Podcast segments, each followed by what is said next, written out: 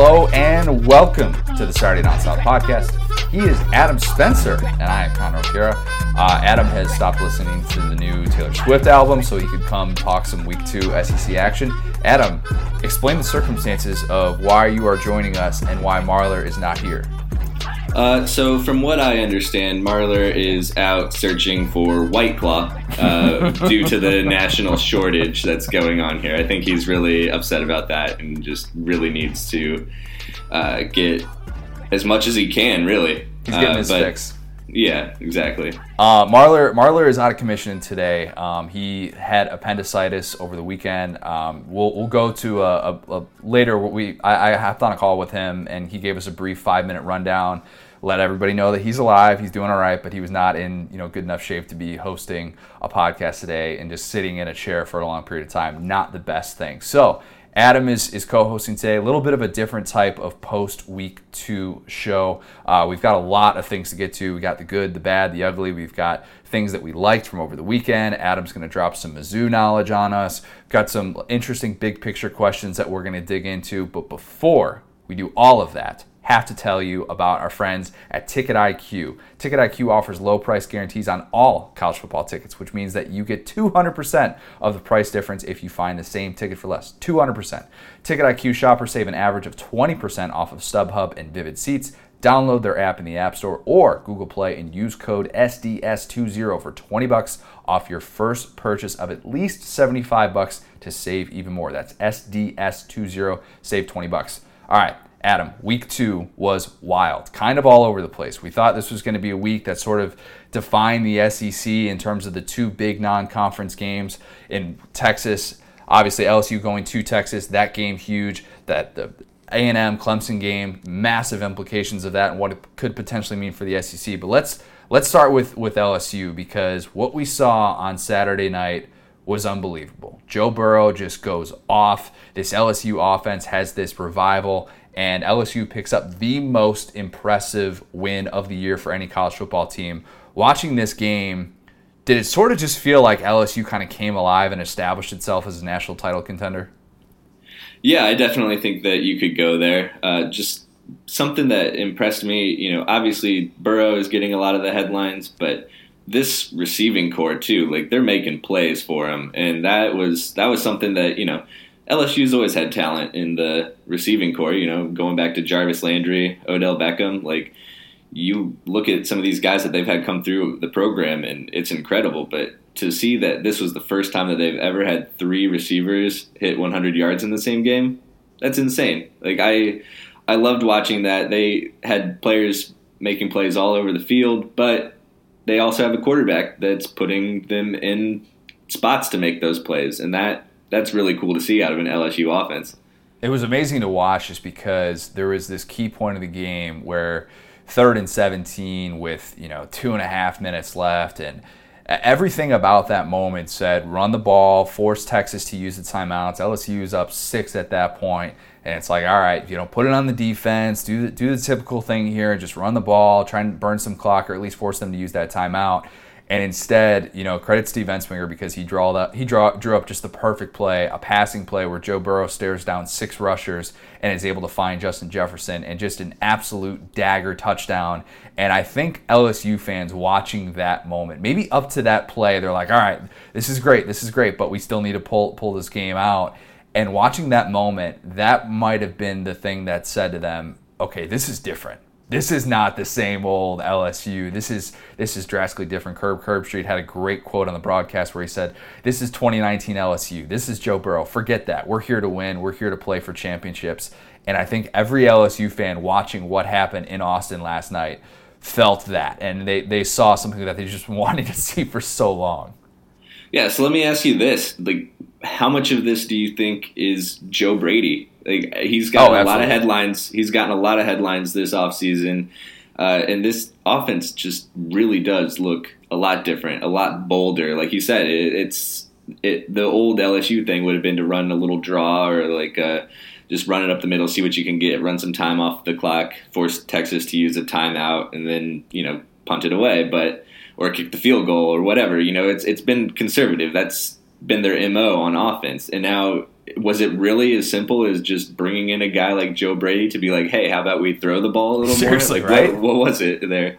It's it's such a unique dynamic because like I think we kind of take this for granted, and they kept showing the shots in the press box. I'm glad they did they, that they did of Steve Ensminger and Joe Brady sitting side by side right there, because Brady's the one obviously who came in with the RPO system. We're talking about him last week, like oh man, like this is this is really different. But at the same time, it's Georgia Southern. It's different when it's against Texas and it's in their house and all the hostility coming into this game. They're trying to claim DBU and all that stuff, and LSU just dunked all over that. But this unique dynamic that I, I, I give Coach O credit for recognizing that this could work, that somebody in Joe Brady's position wasn't going to want to come in and necessarily be like, all right, I need to be calling plays. I need to be doing this, this, and this, even though I'm coming from the NFL ranks. Steve Ensminger is still the one calling the plays. It's just Joe Brady's blueprint. He's the one who came in and implemented this offense.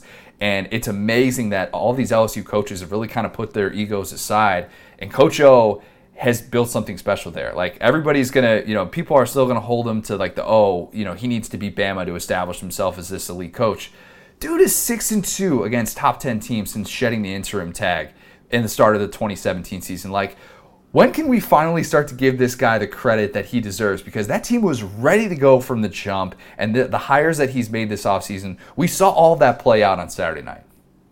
Yeah, and six and zero against top ten teams not named Alabama. Right, like, that's huge, and that's where any conversation of this has to start. Yeah, he hasn't gotten over the Alabama hump yet, but who has other than Clemson and Auburn every now and then? Like, there's not a lot of teams out there that are beating Alabama. You know, it hasn't been since like Hugh Freeze was coaching Ole Miss that that they've even had like a consistent contender on a yearly basis. So I, yeah, you're right. Six and zero against top ten teams is incredible, and he's going to have plenty more opportunities to add to that as the year goes on because they still have a brutal schedule.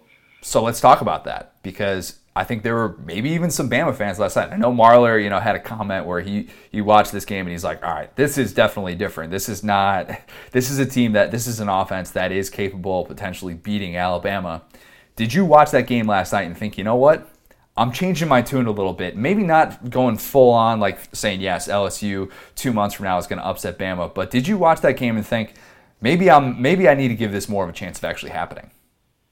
Well, let's just start with can they put points on the board against Alabama? Like that's True. that's the issue. And yes, First I do step. think that I do think that they will avoid a shutout against Alabama this year. So that's a good place to start.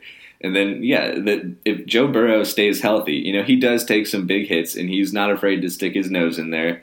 And if so, if they can keep all of their talent healthy, we already know that Alabama is dealing with some injuries. So if, if they can stay, if the Tigers can stay just as healthy as they have been so far this year, and I know that they've had some issues with uh, Rashard Lawrence this Mm-hmm. week. Uh, I think Delpit was even banged up at one point. I think Yep. he came back in and finished the game. But like, as long as they can avoid any major injuries and keep these guys healthy, yeah, I do think that this is like I won't go as far as to say that this is the year that they can beat Bama, but can they keep it a one score game and like have a chance to win to a point? Can they make it a toss up game? And yeah, I think that this team does look like they can do that.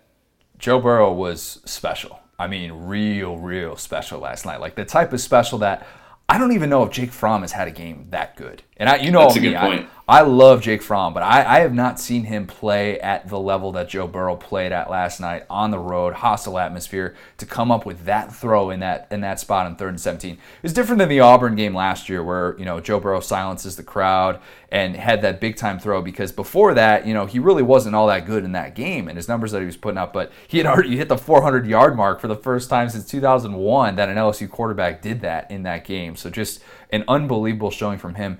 The interesting thing now that I thought about too with this win, what this does for LSU, there is a path to the playoff that doesn't involve beating Alabama.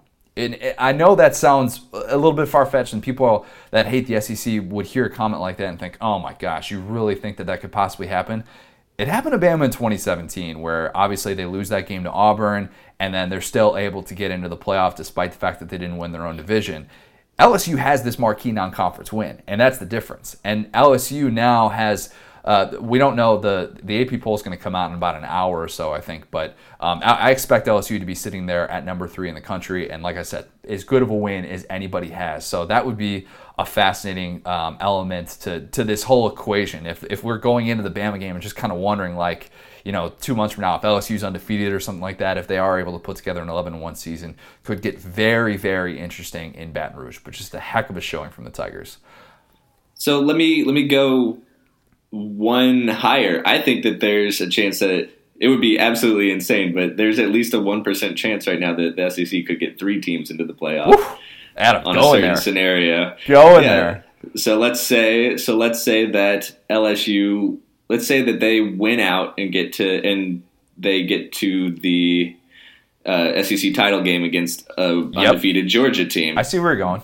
Then Bama's sitting there with that one loss. They could get in with some help, like they did in 2017. And then both of those teams, like obviously, then the both LSU and Georgia would get in with a close game in the SEC title game, theoretically, and Clemson would be the likely fourth there. So they're going to need some help, though. They would need, you know, they would need Ohio State to do their thing and lose to a road underdog. Big Ten West team, yeah. They would need. I mean, Michigan looks like they're going to do the job anyway. The Pac-12 is basically out of it, other than Utah at this point. Uh, so, uh, don't I mean, forget Washington. Don't sleep on Jacob Eason.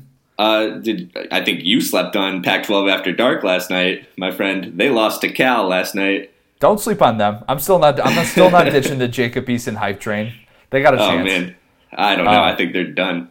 Yeah, not not not ideal. But yeah, uh, we're talking about this in week two. Obviously, it's very early, but that doomsday scenario is still there. That's all that matters. One of those teams, the one team that would be there in this event of a 14 playoff that would include three SEC teams, Clemson. A lot of people had questions about Clemson in this rematch against A&M because of what we saw last year. It was before Clemson made the full-time switch to Trevor Lawrence. A lot of people, myself included, were thinking that A&M was going to be able to kind of push them at, at least at least for four quarters. That did not happen. A&M in this game was they were the bad of, of the SEC. Um, did not have a touchdown in this game for the first 59 minutes and got a nice little backdoor cover, little little backdoor cover that I'm sure a lot of people appreciated. But Kellen Mond had a chance to make himself some money in this game and he did not. I've been very high on Kellen Mond, and this game was not it for him. He played a little bit like his freshman self, and I, am not saying that he's regressed necessarily, but you know, you just kind of felt like the moment maybe got to him. wasn't making those reads, wasn't picking up blitzes the way that he has been able to um, throughout this this time that he spent with Jimbo Fisher. I, I, thought that for A&M this was this was a tough, humbling experience because if you had gone toe to toe with Clemson again, that kind of says in year two, all right, this daunting schedule that we have ahead, not that bad, but that was not the case at all.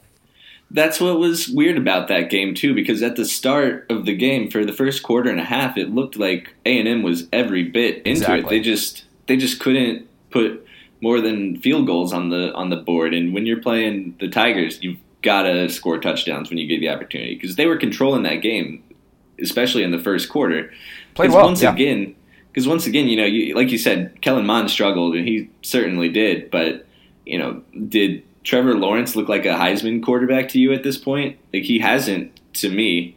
At, Fair enough. You've been point. very critical of Trevor Lawrence. You've been very critical so far. I'm just, I just the greatest ever talk oh, needs to slow down to me. I he's a great quarterback. Don't get me wrong, and I'm sure he's going to have his moments this year, and I'm sure he'll be in New York when all is said and done for the Heisman ceremony. But like, let's just chill. These two weeks here, he has not been the greatest ever. He hasn't even been the greatest this year, which yeah. goes to Joe Burrow so far, or Justin Fields, depending on who you like there. But yeah, I just I just thought you know, like you said, it just early on, they didn't score touchdowns when they needed to, and then after that, they I think they just got disheartened. And once Clemson got ahead, seventeen to three, it was over. They yeah, they gave their best shot early and it didn't work out. And then once they did that, they were done.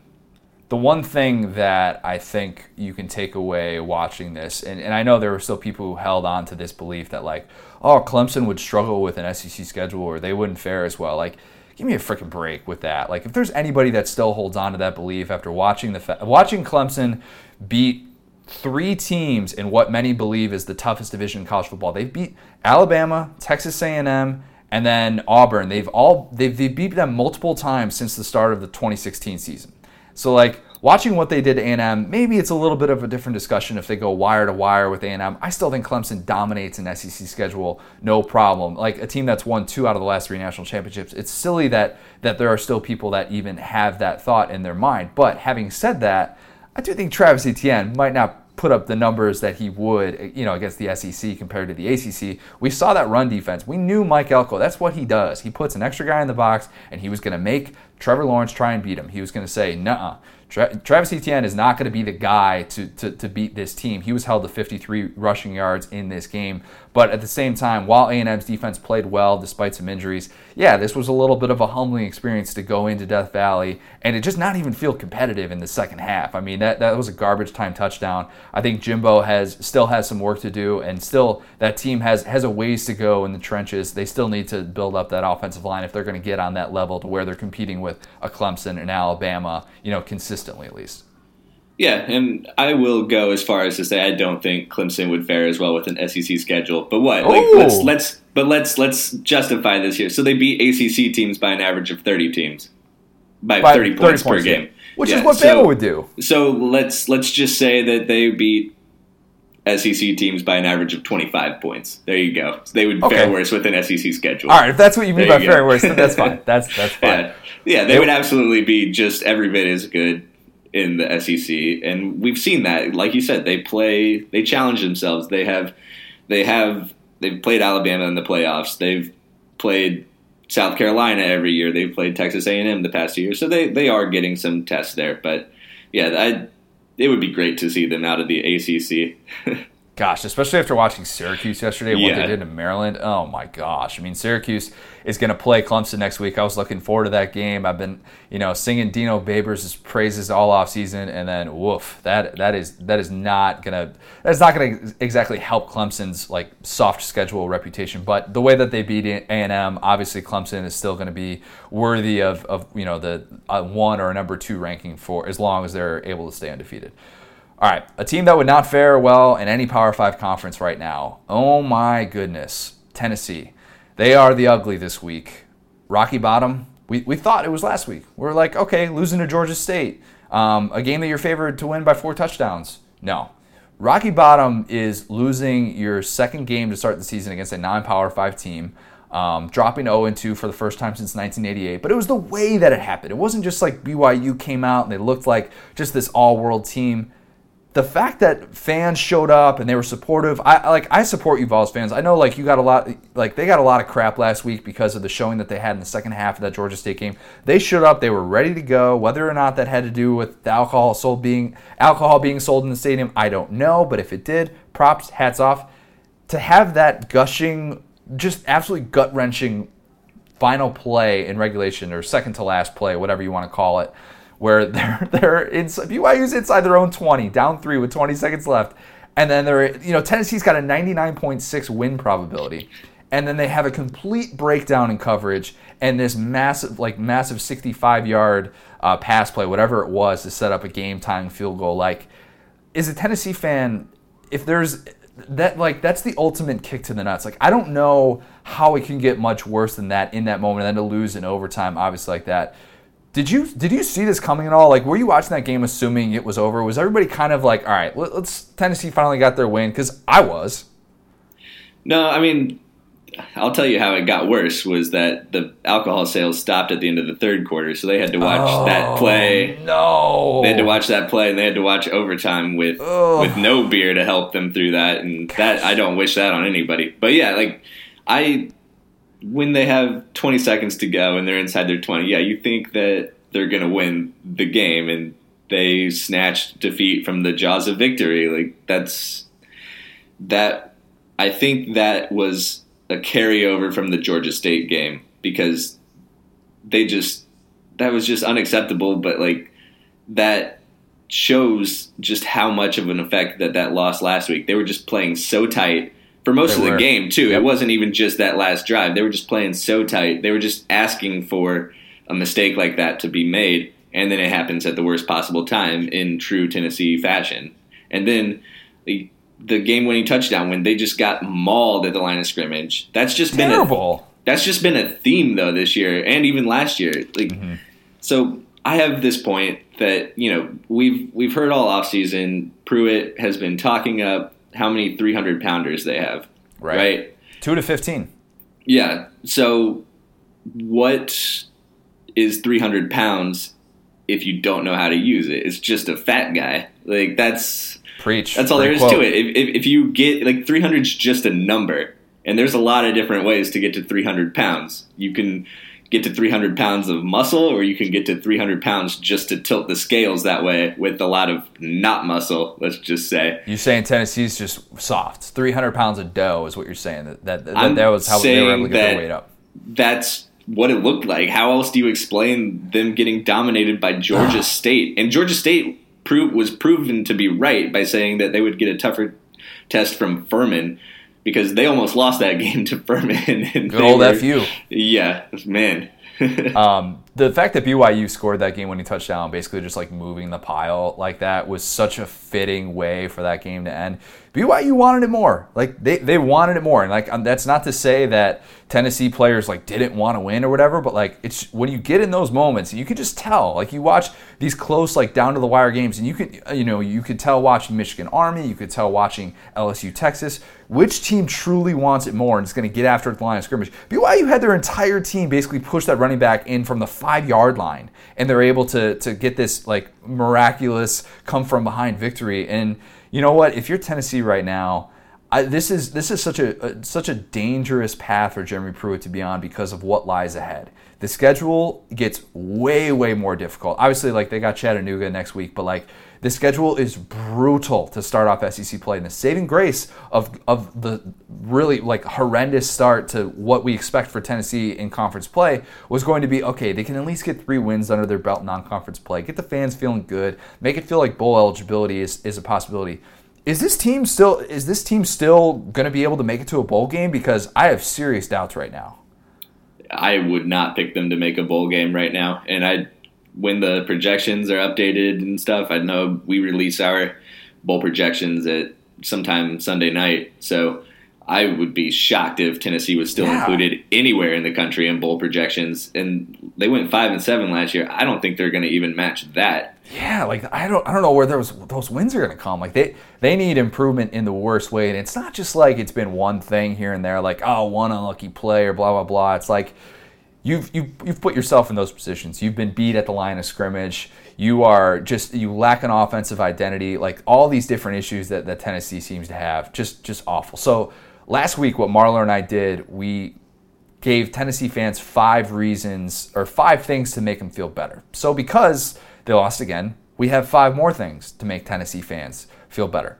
Number one, Tennessee, y'all are still undefeated in SEC play. And you haven't lost to a Power Five team yet. So those were the things we were going to evaluate Jeremy Pruitt on in year two. So as far as I can tell, Jeremy Pruitt's got a clean slate. This is basically preseason. Second thing, Northwestern last year lost to Duke and Akron and still made it to a conference title game. So just throwing it out there, the path to Atlanta, as Michael Bratton tweeted, is still there. Hold on to that belief. It's going to be okay. Number How'd Northwestern do in that uh, in that conference title game last year? Ah, they hit the 20 point mark, which is, you know, if Tennessee scored 20 points in a conference championship, I think Tennessee fans That's, would be ecstatic. So that would be a win for the season. I, will yeah. agree with you on that one. I mean, they can't score 20 points against BYU, so I mean, I think they would take 20 points in Atlanta. Um, number three, speaking of points allowed, next week's opponent, Chattanooga, allowed 41 points to an FCS school this past week. Ten, uh, Chattanooga, also an FCS school. So that should bode pretty well to get on the board. I'm just not going to make predictions yet, but I would feel pretty good about that.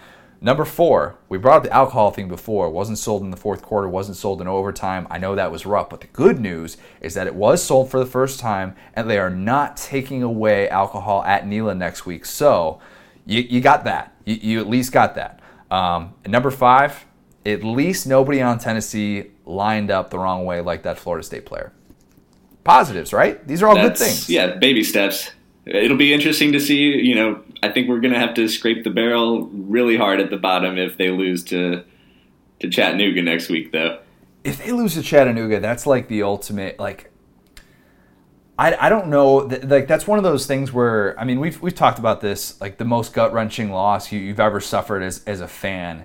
That's a moment where you just rethink being a fan altogether, and you could really have those like no, I'm just just let me know when this current administration is out. Let me know when I can come back and get. There's just something about this team that I can rally behind.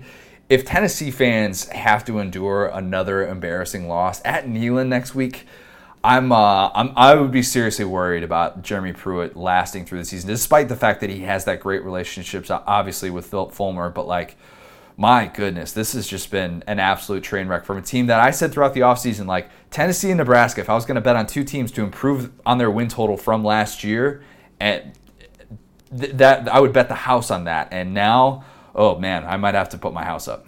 Speaking of embarrassing losses, Let's oh, move on to a team that had one in week one last week. Yep. Uh, my beloved Missouri Tigers. For those Adam. of you who know me, I went to Mizzou, and Sick I brag. Yeah, I uh, I'm not shy about mentioning that in my articles, and yeah, they came out and laid an egg in uh, Wyoming last week. But the good news is they bounced back they got back to lower elevation and they got back to doing the things that we thought that we were going to see beating West Virginia 38 to 7 and it wasn't even that close because West Virginia scored a garbage time touchdown to get on the board there late. So let me start right there. The elevation was the difference, right? Yeah, okay. So can I have a minute to do a rant about Mizzou and how yeah. I go off? Go off. So my plan on how Missouri can go undefeated every year is if they get a preseason game. That's all they need. They need to get a preseason game. Interesting. And they need to lose that preseason game. Tank in, Colum- in Columbia right now, there are two camps. There are the pro Barry Odom mm-hmm. folks who were out in full force after yesterday's big win. And then there are the fire Barry Odom folks who were out in full force after week one's loss at Wyoming. Both camps are right. Like that's what like everybody has such a strong opinion, but the problem is that there is nobody better at rebounding from an embarrassing loss than Barry Odom. Well, maybe Nick Saban, but yeah, Barry but, Odom too. But no, the problem is Barry Odom has so much experience rebounding from embarrassing losses. That's the issue. So, my solution, play a preseason game, lose, tell your team you're 0 1 and then start coaching like you coach every time you lose a big game because they're like great this. at bouncing back. And yeah. it's ridiculous. Like what beet juice was your big plan in week 1 to handle the elevation at Wyoming? Like that's I don't know. I just it, it's they looked tired and out of shape in the second half of that game when Wyoming was making the comeback. And this week they get back to their home stadium and they just absolutely trounce a power 5 team doing all the things that we thought they were going to do at Wyoming, and but they just they're just not prepared sometimes, and it's been a trend under Odom. So while yes, he's a good coach when he has his back against the wall, like we need to get they need to get to a point where he can coach that way when his back isn't against the wall. Exactly. And I, I blame the, the beet juice thing. I, I think going with mustard is the better way to avoid Well, that's that's to avoid cramping, I guess. So maybe that wouldn't be as good for for elevation.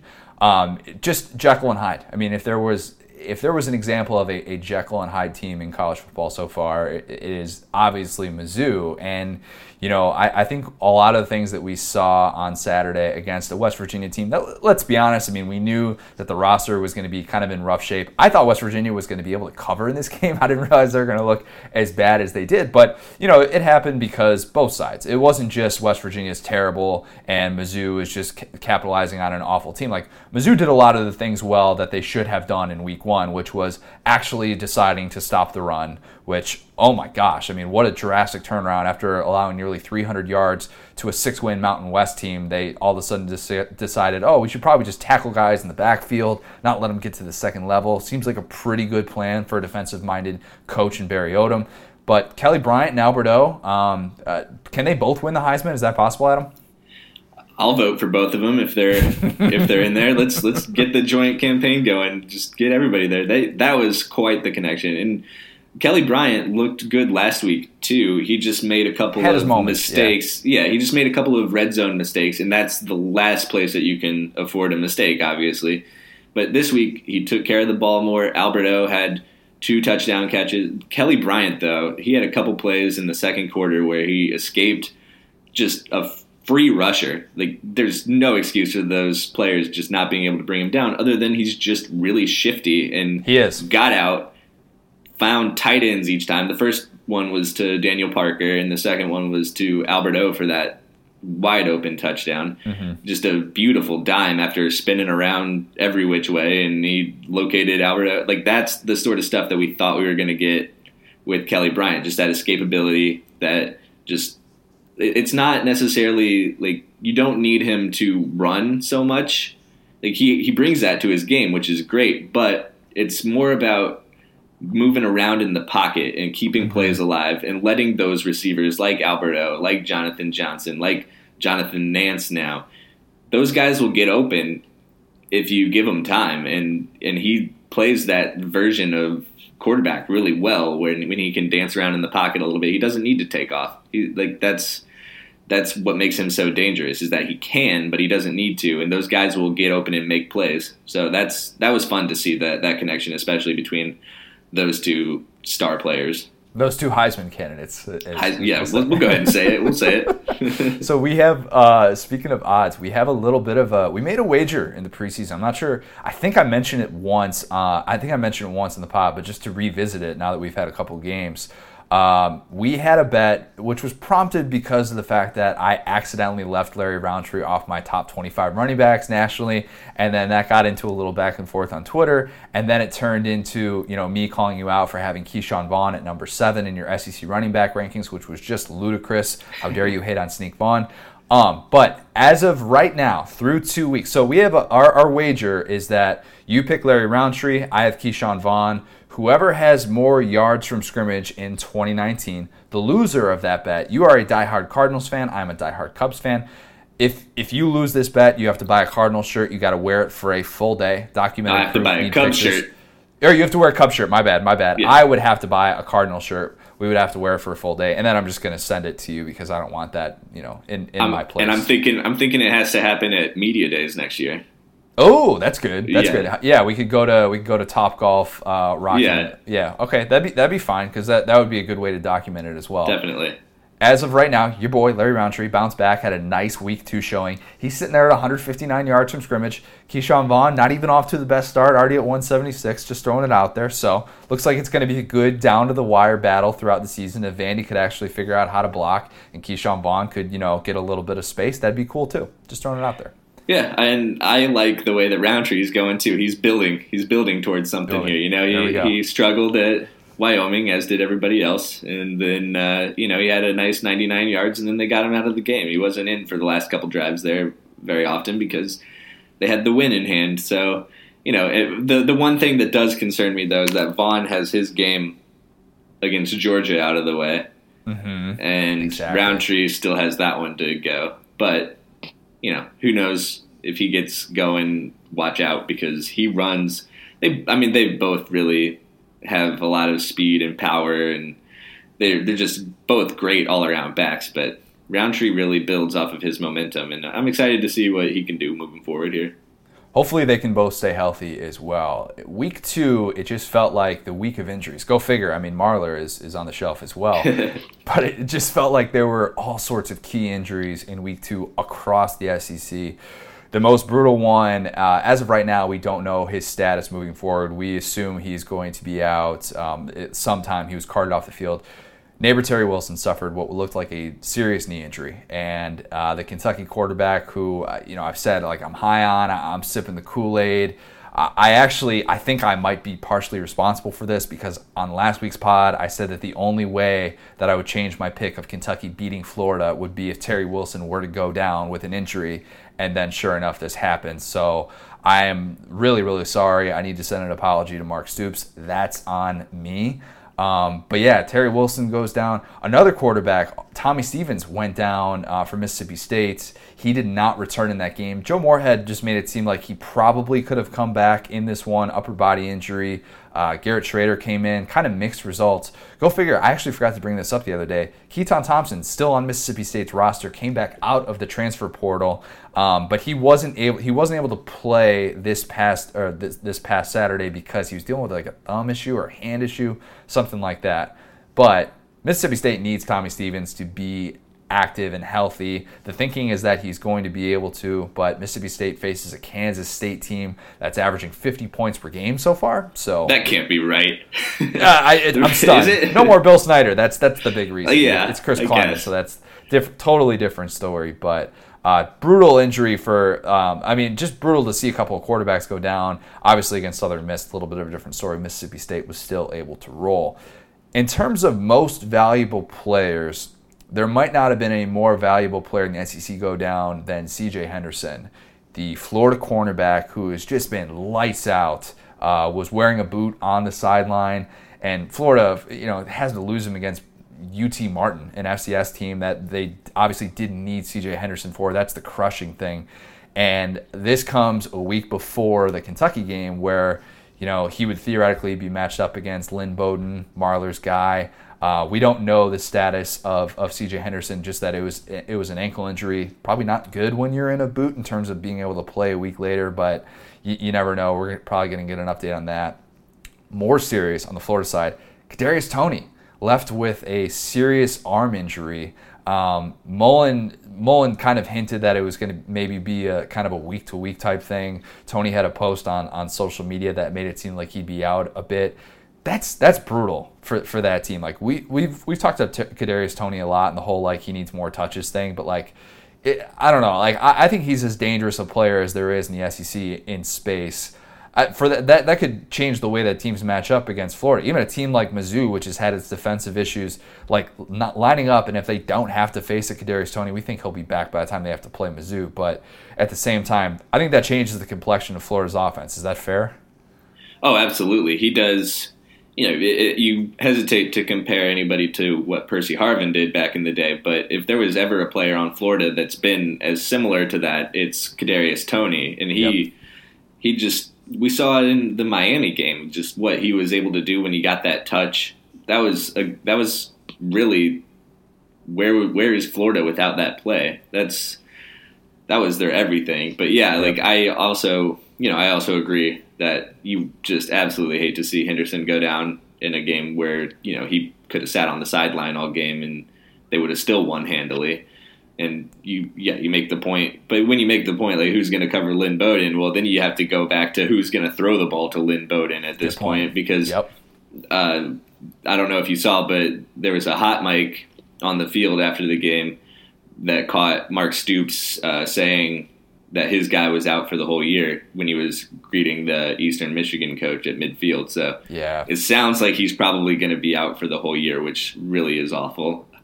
Um, but yeah, so just that game has just now lost a lot of luster. When you are talking about m- missing Terry Wilson, you're talking about Lynn Bowden having to work with a backup quarterback, but not getting covered by C.J. Henderson. You know, no Kadarius Toney. It's just it's brutal just put Cash Daniel at quarterback, um, Wildcat with him every single time. Cash Daniel, shout out to him by the way, our good buddy got his first career interception the other day. Good, good for Cash. Um, some key some key injuries on the defensive line. Rashard Lawrence, we talked about it earlier. Uh, LSU defensive tackle who's been in college for the last eight years, seemingly. Um, he went down with an ankle injury. It seemed like at one point LSU just had like every key defensive player out in that game. Grant Delpit went out for a little bit, came back in. Michael Divinity seemed like he was down every other play at one point in the third quarter of that game. Just LSU had Tom Herman had some stuff to say about that. Ooh, yeah, Tom Herman. I'm I'm surprised that Tom Herman would come out and like call out anybody or suggest foul play. That doesn't seem like something he'd do. No, uh, not him he also would never mock a former Mizzou quarterback on the sideline or anything like that. I'm surprised um, you only refer to Drew Lock as a former Mizzou quarterback and not former Mizzou legend or like. well, he, he's he's not a former Mizzou legend. He is he is a Mizzou legend. Okay, fair enough. fair enough. Um, but yeah, Tom Herman, uh, maybe maybe you know suspicious about some of those those injuries when LSU looked like they were maybe trying to kill some of Texas's momentum. Um, a&M was maybe maybe accused of doing the same thing as Clemson because it seemed like every player was going down. Um, Peevy went down, uh, Madubuike went down, and like Peevy didn't. I don't. I think Peevy maybe like came back and he wasn't supposed to or something. Like they'd already ruled him out, and then he came back in the game, and it's like, oh, okay, I guess that's happening.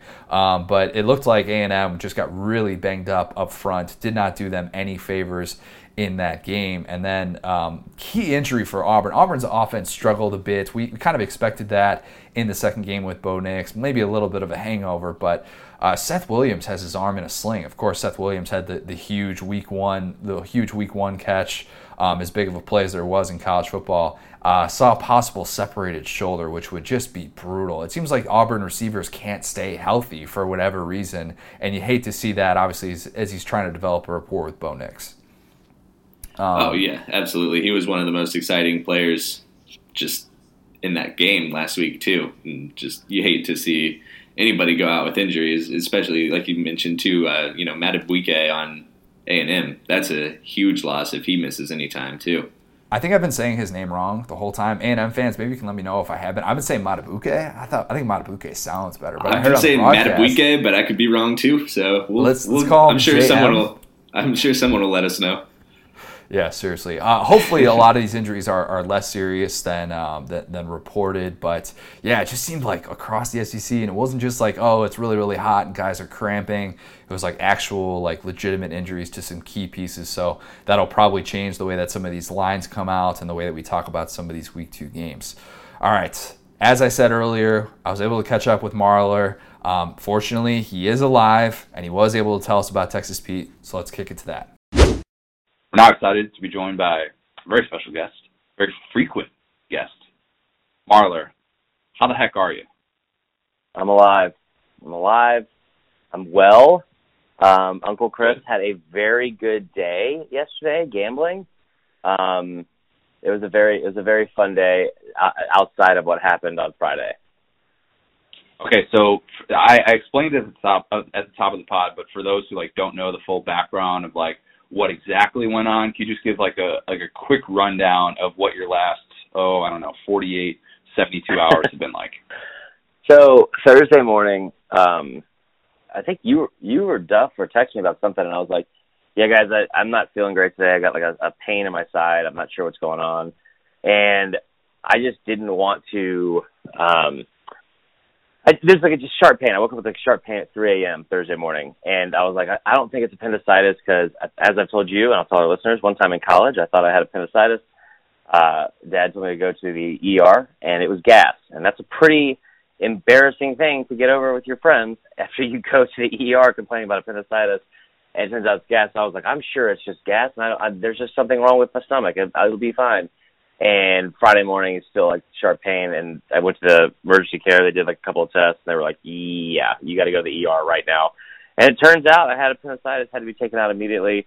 Had a quick little surgery on Friday, um, but was able to convince uh, our the nurse that I had a very important Saturday ahead of me, and she allowed me to go home after surgery to staying the night and the next day in the hospital. So I was able to come home and watch some football. Wait, real quick just so I, I don't know if people realize this. You had the meme of you in the press box sitting next to Hugh Freeze. How did you find the time to do that on Friday or Thursday, whenever you were able to pull that off? I so first off, Michael Wayne Bratton did that. That was that was his own deal. I was pretty oh, impressed. Yeah, I was I was still doing a lot of social media stuff. I I will say because I mean I you guys know me well enough to know that like I don't I try to try to always find like the humor in situations and try to find like the light because um not in a bad way. It just you know just had had a not not the greatest background. There's just there's just no reason to be upset about a lot of stuff nowadays. Things are great in my life. And um i i was on social media for most of the day and i, so I didn't make that meme. It was really good. That was mike wayne bratton. But i will say i was very proud of myself that when i came out of surgery the very first thing I did was I got my phone and I was checking Instagram because we had put up our staff picks, and my against the spread picks were wrong. And our good friend Barrett Lee had made a joke about it, and I texted our the first thing I did out of surgery was text our boss Kevin Duffy and say, "Hey man, my record against the spread on Instagram is not correct. It needs to be changed." Um, it might so, be too much, Marler. It might be. It might be too much. Work work never stops. Money never sleeps. yes. Well, we're we're, we're glad that, that you're you're making a recovery. Um, as you said, like before we came on, you know, you Saturday might have taken a little bit out of you. You're in a lot of pain right now, so that's why we're not doing the full pod. Um, Adam is not gunning to take your job, I promise. Um, maybe maybe a little bit low key. I'll have to talk with him about that. But you still, despite your condition, your current condition, your current Hugh Freeze like condition, want to tell us about Texas Pete? Guys, here's the thing, and and I have a very sad announcement to make, and that is that Bay taking care of me. Allie has been fantastic. Everyone's been. And by the way, real quick, before we say anything about Texas Pete, everybody that's reached out on social media, on Facebook, on Twitter, really appreciate it. it means a lot more than you know. So thank you so much for doing that. Um, let me tell you this about Texas Pete, guys. You don't know what you got until it's gone. And right now, this is sad to say, Uncle Chris is not allowed to have any Texas Pete because I can't have spicy foods. And so I need all of yeah, I know. Uh, now does that mean that I have, haven't snuck some on the side when Allie's not looking? Of course I've, of course I have. of course I have. She doesn't need to know that. But here's what I need from all of you. I'm not allowed to enjoy the sweet, sweet nectar of that reddish orange burnt beautifulness that is known as Texas Pete. So what I need from all of you is to is so I can live vicariously through you. Send me pictures. Little, I don't need a get well soon card. I don't need any flowers. Who cares about flowers? Okay. Um, I'm a man. I'm 40. I want you to send Texas Pete screenshots. I want you to send your favorite recipes. I want you to send what you're putting it on this Saturday for tailgates. I want to see it when we're in Columbia. All those good things. And I want you to hashtag it sauce like you mean it. So this Saturday, even if it's for Saturday, you got something you're cooking up that you think Uncle Chris would love to see, love to have, even though he can't right now, send it to us at SDS and under the hashtag under the hashtag sauce like you mean it. Show us those tailgating recipes and make sure you go to texaspete.com slash tailgate for more outstanding recipes. Texas Pete. Sauce like you mean it, guys. There's no losses. Yeah, I lost an appendix. There's no losses, just sauces. Amen. Amen. Well, Marler, we'll let you, we'll let you get back to, to resting up. We need you at full strength. It's you know we're we're just getting through week two here. It season is a marathon. It's not sprint. Don't need you you know getting injured in the first couple weeks of the season and then having it being being a lingering thing or anything like that. So go rest up, and we'll uh, we'll we'll we'll circle back on uh, on Wednesday. We're, yeah, we got all that and whatever. Real quick, I'd be we're only we're only on here for six minutes, which is just not enough time for me to pat myself on the back. What did Uncle Chris and and I don't want to say Aunt Connor. When did what did Uncle Chris and Uncle Connor tell Whoa. you guys about gambling? I didn't say I said Uncle. Uncle Chris, Uncle Connor. What did we tell you about gambling? Take Army, take take Auburn and Tulane under, and take that South Florida plus five and a half. What happened, Connor? Boom. We hit all three. We hit all that never five. happens. All right, all three. Yeah, that's right. okay, I'm gonna go take you some meds. I'll talk to you guys later. All right, Marler, be well. We'll uh we'll we'll talk real real soon, but just want to let people know that you're alive and uh you're gonna make it a small step back for a major comeback, right? That's right. Thanks, guys. We appreciate it. All right, rest up. Appreciate Marler for letting the world know that um, he, he did not, in fact, die on Thursday. He's doing probably even better than Hugh Freeze, so good to see that. All right, guy who was alive and well. South Carolina fans are talking about this guy. Five things I liked. One of the things, maybe the, the most impressive, um, no, I don't want to say that. I don't want to go that far because he was Charleston Southern. Ryan Hilinski, though, heck of a debut for the true freshman quarterback uh, Gamecock fans were obviously really, really excited about see what he seeing what he could do in his first career start. 24 of 30, 282 yards. South Carolina had 700 yards of offense, most in school history. I got crap for like saying I don't care if he's thrown against air. What Ryan Hilinski is doing right now in this week, you know, this this first game that he's starting, very, very impressive. What did you think of the true freshman? Uh, well, we mentioned the Heisman candidates earlier. let's go for let's, it. Let's let's fire it up right now. No, you're you're right though. I know that you took a lot of crap for that tweet, but just for a freshman, a true freshman, to be able to do what he did against anybody is impressive. Like, obviously, I was joking about the Heisman thing. We got to see more, but you know, no, no. Let's I, let's start it. all right, you're right. Put him in New York. Just get him there. No, it, but yeah, the the completion percentage was great the way that he was able to immediately step in and get the ball to guys like Bryan Edwards, that's going to be a guy that he needs to have immediate and excellent chemistry with. And it seemed like they were there. And 700 yards, again, great. the, he had the ground game going, and just the way that he handled the atmosphere. Like wherever he played in California in high school, I guarantee you it was not Williams-Brice Stadium. And just stepping into that atmosphere and being able to do that. And then the part that I liked the most about his debut was just when Joyner got in and Right, ran right. ran that awesome run down the sideline, set up another run for a touchdown. The way the first person that was going crazy on the sideline was Ryan, and that was awesome to see. It, it reminded me a little bit of uh, the Tua Jalen dynamic from a Yeah. couple years ago.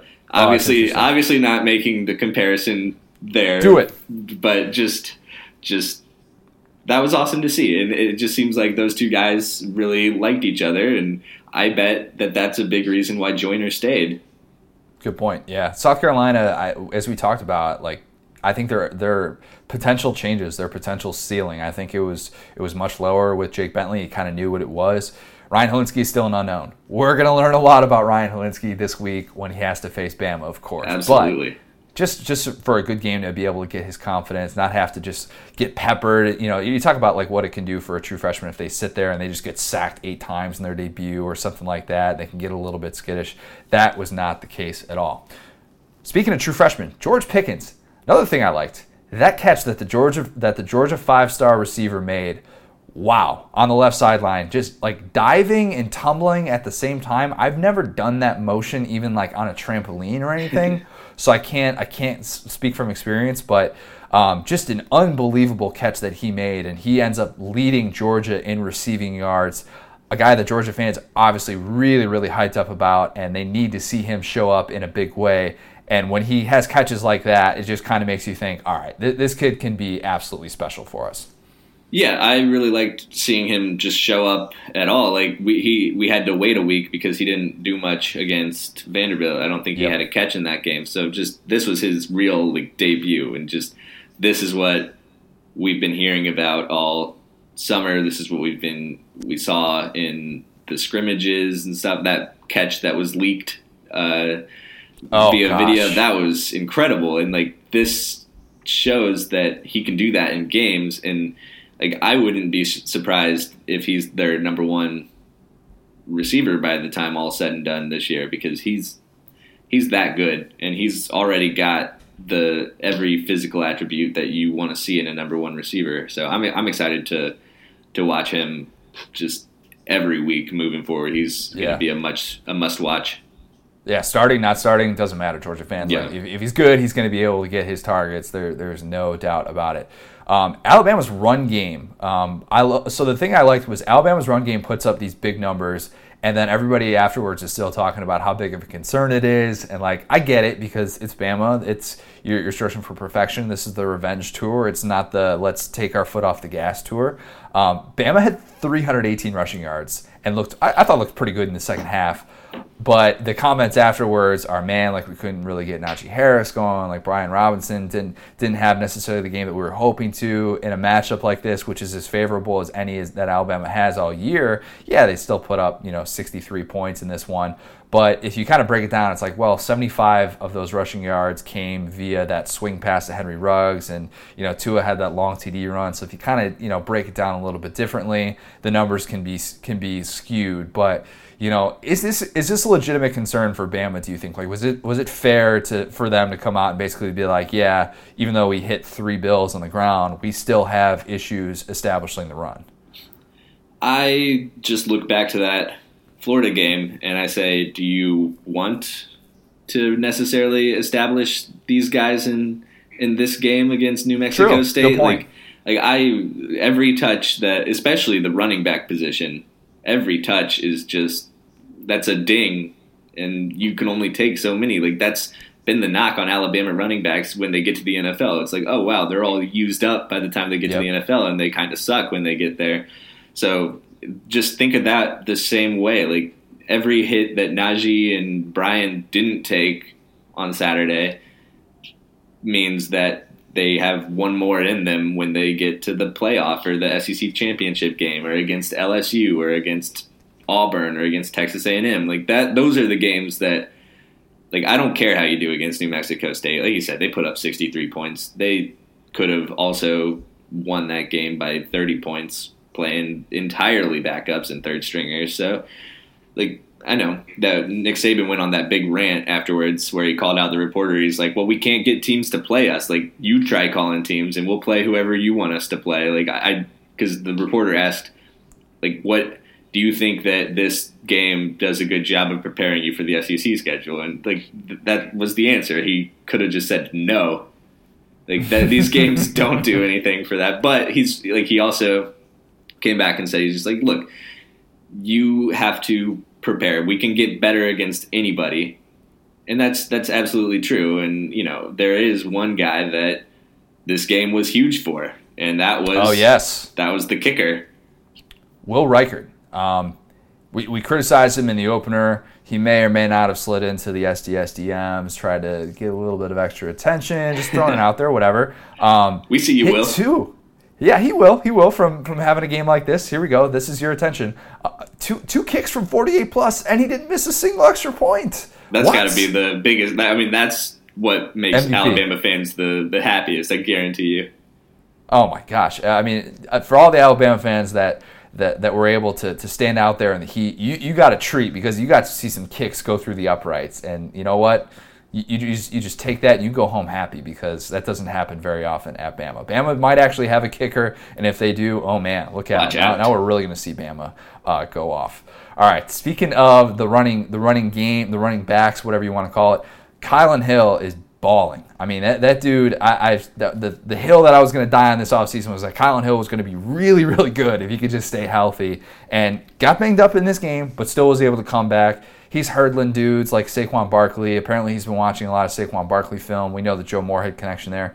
He's at 320 rushing yards already. Though I, even though he didn't hit the over under of 149 and a half, he hit the under in, in his total rushing yards in this game against Southern Miss.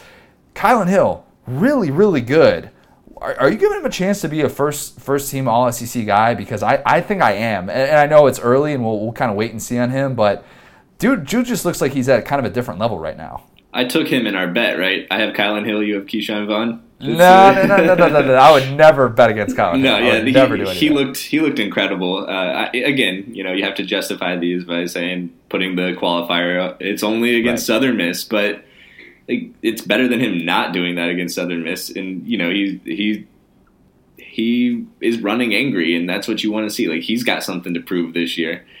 Uh, Mississippi State has something to prove in general. Tommy Stevens wants to prove something. Joe Moorhead wants to prove something. You know, it, it's yep. it's been fun to watch. I know that they struggled in the first half uh, of week one, but since then they've been they've been pretty fun to watch. And like I'm going to keep watching Kylin Hill because I absolutely believe that he could be the SEC's rushing yards leader if he keeps playing like this and stays healthy. Uh, yeah, Marler made the, the comp. He could have a Trayveon Williams type season after seeing him in week two do what he did. Yeah, I'm starting to believe that's that's more and more likely. Um, I'm not sure if I'm ready to live in a world in which the Ole Miss defense is like the backbone of that team, but it kind of feels like it's starting to happen. They're able to win that game against Arkansas, a game that Marler and I both had Arkansas winning this game. And, you know, credit Ole Miss, that defense that looked really good in week one against the high flying Memphis offense um, held held Arkansas to 17 points, which I realize, yeah, it's Arkansas. They're still very much a work in progress, but holy cow, like Ole Miss is actually able to win these like kind of low scoring games. They hadn't allowed uh, teams to have uh, less than 20 points in consecutive weeks well, they didn't do it all. They didn't do it twice last year. They had one game of holding a team less than 20 points off last year, and here they've done it uh, in the first two weeks of the 2019 season. Mike MacIntyre is making himself some money. Ole Miss defense, like, are, are we ready for that to be a thing? Is that is that possible? Uh, first of all, I was the only one of our staff picks to actually pick the Rebels to win this game, so good job by me. There you go. Um, and then, yeah, like I was saying this last week, like MacIntyre looks like the right coordinator there. Everybody was giving more publicity to the Rich Rod hire on mm-hmm. offense, and they've they haven't looked super great on that side of the ball yet. And I, I, do think that that'll come around a little bit more, just because they do have some athletes on that side of the ball. But yeah, MacIntyre's defense has come ready to play this year, and you know the past years, like well, this year they've really actually started doing the bend but don't break style of defense. Right. Whereas last year they would bend and then bend and then bend and then break or just break or just break right away. You know, there was just no real bend in the defense last year. So this just to see they don't have to once they get going with their athletes that they have on offense, they don't have to have a great defense. They just need to have a not terrible, not historically terrible defense. That's all you need when you have a guy who I think I'm still I'm still in on Matt Matt Corral. I just think he's struggled in his first couple starts here, but I do think he'll get going. That throw that he made where he was like it was like almost a jump throw where he was like getting tackled as he was doing it. I can't remember the receiver that he hit, but even Tom our good buddy Tom Hart who was on the call was like amazed that Matt Corral made this throw like where he should have just gotten absolutely decked and it should have been a, a you know an eight yard loss on a sack or something like that and he saw single coverage he made threw it up and it was like the perfect like in the breadbasket throw he has that ability he's also going to have those frustrating moments where he had just a costly fumble during the middle of a key drive in that game and he's going to have moments where you're gonna you're just gonna want to pull your hair out but I think right now Ole Miss is just kind of taking the good with the bad And that's And called being a freshman, you know? That's that's yeah, what it is. It, it happens. It happens. So, uh, but yeah, Arkansas right now. Ugh. I mean, in terms of getting to a bowl game, I, I know Hog fans were were optimistic about that in year two of the Chad Morris era. Chad Morris uh, shuffling quarterbacks like cards right now, still, which is just blows my mind. And I think Nick Starkel has to be the guy moving forward. Um, but if not for this that- year, then for next year. yeah, he's gonna Starkel's got another year. Yeah, he's going to still be there, and that that's why it, once once you decide that this season's done, then which they need to decide soon because it looks bad. But Yeesh. once you decide that, then you get you've got your young receivers that they're really high on. You got Trey Knox, Treylon Burks. They've got their young tight end who has the last name Henry, so you know he's going to be good. You know they're gonna they have those guys in place, so make it go to the quarterback who's still going to be there next year because clearly your window is not 2019 like you may have thought going into the year. Oh, one bonus thing that I, that I liked. Um, I, I didn't notice this week one. I, I did notice it this week though. John the Don Chavis, that beard is looking healthy, healthy. I mean, he could be on like a like a just for men commercial or something like that. Maybe like that's his angle. Gray. That's okay. Well, I mean, he, we obviously know he doesn't need the money because he's been like the highest paid defensive coordinator forever. But Yeah. uh, if, if nothing else, Arkansas fans, at least you got John the Don Chavis looking good on the sidelines.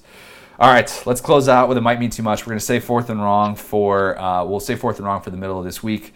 This it might mean too much was actually sent to me last week via Kyle Matlock, somebody who sends a ton of it might mean too much. He's been fantastic in that department. Um, but he sent this this story along, um, something that his wife experienced. His wife Nikki experienced this. So this is from Kyle Matlock. My wife was taking our son, just turned one years one years old last week, to school this morning. I don't know how that works. One year olds are going to school now. Whatever. All right. Uh, she was turning right, and there was a line of cars, so she drove through the safety lane to get to the turn lane up ahead. She was running a tad bit late. After she turned, she sees the blue lights. The cop gets to the car and tells her what she did wrong. She apologizes and he heads back to the Popo Mobile. This is, again, Kyle's words. Uh, when he gets back, he hands her her license and says, I'm going to let you go this time, but only because you're a Tennessee fan and I know you're having a rough week. That was last week. That was last week. So here's the thing Tennessee fans, y'all got to get out of jail free card for, for this Yeah. entire week. Stay You're away good. from Knoxville if you're not a Tennessee fan right now is what I'm learning from this. Yes, um, I, I think there is pretty. There could be pretty much anarchy. Not to say you want to go burning couches and doing that stuff. That's a little bit, you know. Full on purge. Full on Yeah, purge. full on purge. Make But it happen. Uh, If you want to speed, I think you, you, that's just you're out. It's like this is this is the equivalent of like your pregnant wife in the front seat right now. If you're a Tennessee fan, Exactly. You you you've got an out. So Kyle Matlock, thank you for sending that along. Um, quick, also want to get to. Uh, we have a couple of five star reviews that I want to get to as well. Um, this one from Nelly six seven six four subject best college football podcast. I live in Boston and find it a real struggle to have any decent college football talk. This podcast is by far the best podcast I have found, and it isn't close. Texas Pete's is where it's at. Go Gators. Thank you, Nelly. Probably the real Nelly. St. Lunatic, as you're a fan of, Uh, I'm sure. I believe he is a Mizzou fan. Just for is the Nelly record, a Mizzou fan? he would not say "Go Gators." Uh, do we know if Nelly's a Mizzou fan? I think he would. He would say that. As a as a guy who had a friend who mowed Nelly's lawn. Oh, Uh, sick brag. Yeah, I don't know if he's a Mizzou fan though or not. I can't I can't make that statement definitively. All right, this last one from Mark Byers. Uh, subject: When you're saucing, you're bossing. Amen, brother. Uh, I discovered this amazing podcast last year and loved every minute of it. It helped me get through the stress of senior year. Thanks, guys, and keep up the good work. If you like Texas Pete, give me a hell yeah. Hell yeah, brother. I just ran Hell out of Texas Pete this morning. Need to go to the grocery store right after we finish this podcast. Load up, maybe get me a Tommy O'Rourke size case of Texas Pete. Adam, how has your first full time co hosting experience been? Oh, I just imagine just imagine how many five star reviews you're going to have next week after after I just hosted this. I, you know, not to toot my own horn or anything, but Mm-hmm. guest podcast hoster of the year. I don't know. I. I, th- I think you're up for it. I, I don't know what kind of podcast awards are available, but I think you definitely have to be up for it. We're going to get five star reviews that are going to be like, who's that guy that dropped all that Mizzou knowledge and came up with that great idea for Mizzou undefeated season? oh, that's Adam Spencer. Thinking outside the box. Thinking outside Amen. the box. You are. Follow him on Twitter. Uh, it's at Adam Spencer4, correct? That is right. Is that because one, two, and three were taken? There's a Adam Spencer in uh, in Australia who's apparently like a comedian, and Ooh, he's Tommy O'Rourke. Say hi to him. so he's pretty famous. So I had to go with four. Okay, well, Adam Spencer, one, two, and three, not as good as Adam Spencer, four. That's right. Adam, we, we appreciate you coming on. We're gonna have to we'll, we'll talk again probably real soon when we get like our Kelly Bryant Heisman campaign stuff going. Albert O slash Kelly Bryant Heisman campaign. Um, Ryan Hilinski, pretty much everybody in the SEC. We'll have you come on. We'll break down their Heisman odds, all of that stuff. Um, make sure that you are watching Facebook Live. I believe Marler is going to do that Monday nights at 8:30. That's the tentative plan. Follow him on social media. Huge, huge weekend ahead. Marler is hosting a tailgate in Columbia, South Carolina for the Alabama South Carolina game. He's going to have all those details on social media. Make sure you're following us on all forms of that. Follow us on Instagram at Saturday Down South. Follow us on Twitter at the SDS Pod, at Vern Funquist, at CJ O'Gara. Adam, you're not Coach O. I know that. You don't have to give us our signature sign off. So because because Coach O is not with us, he is enjoying his nice win against Texas. We'll just say it might mean too much. We'll talk to you guys later this week. All right, thanks a lot, guys.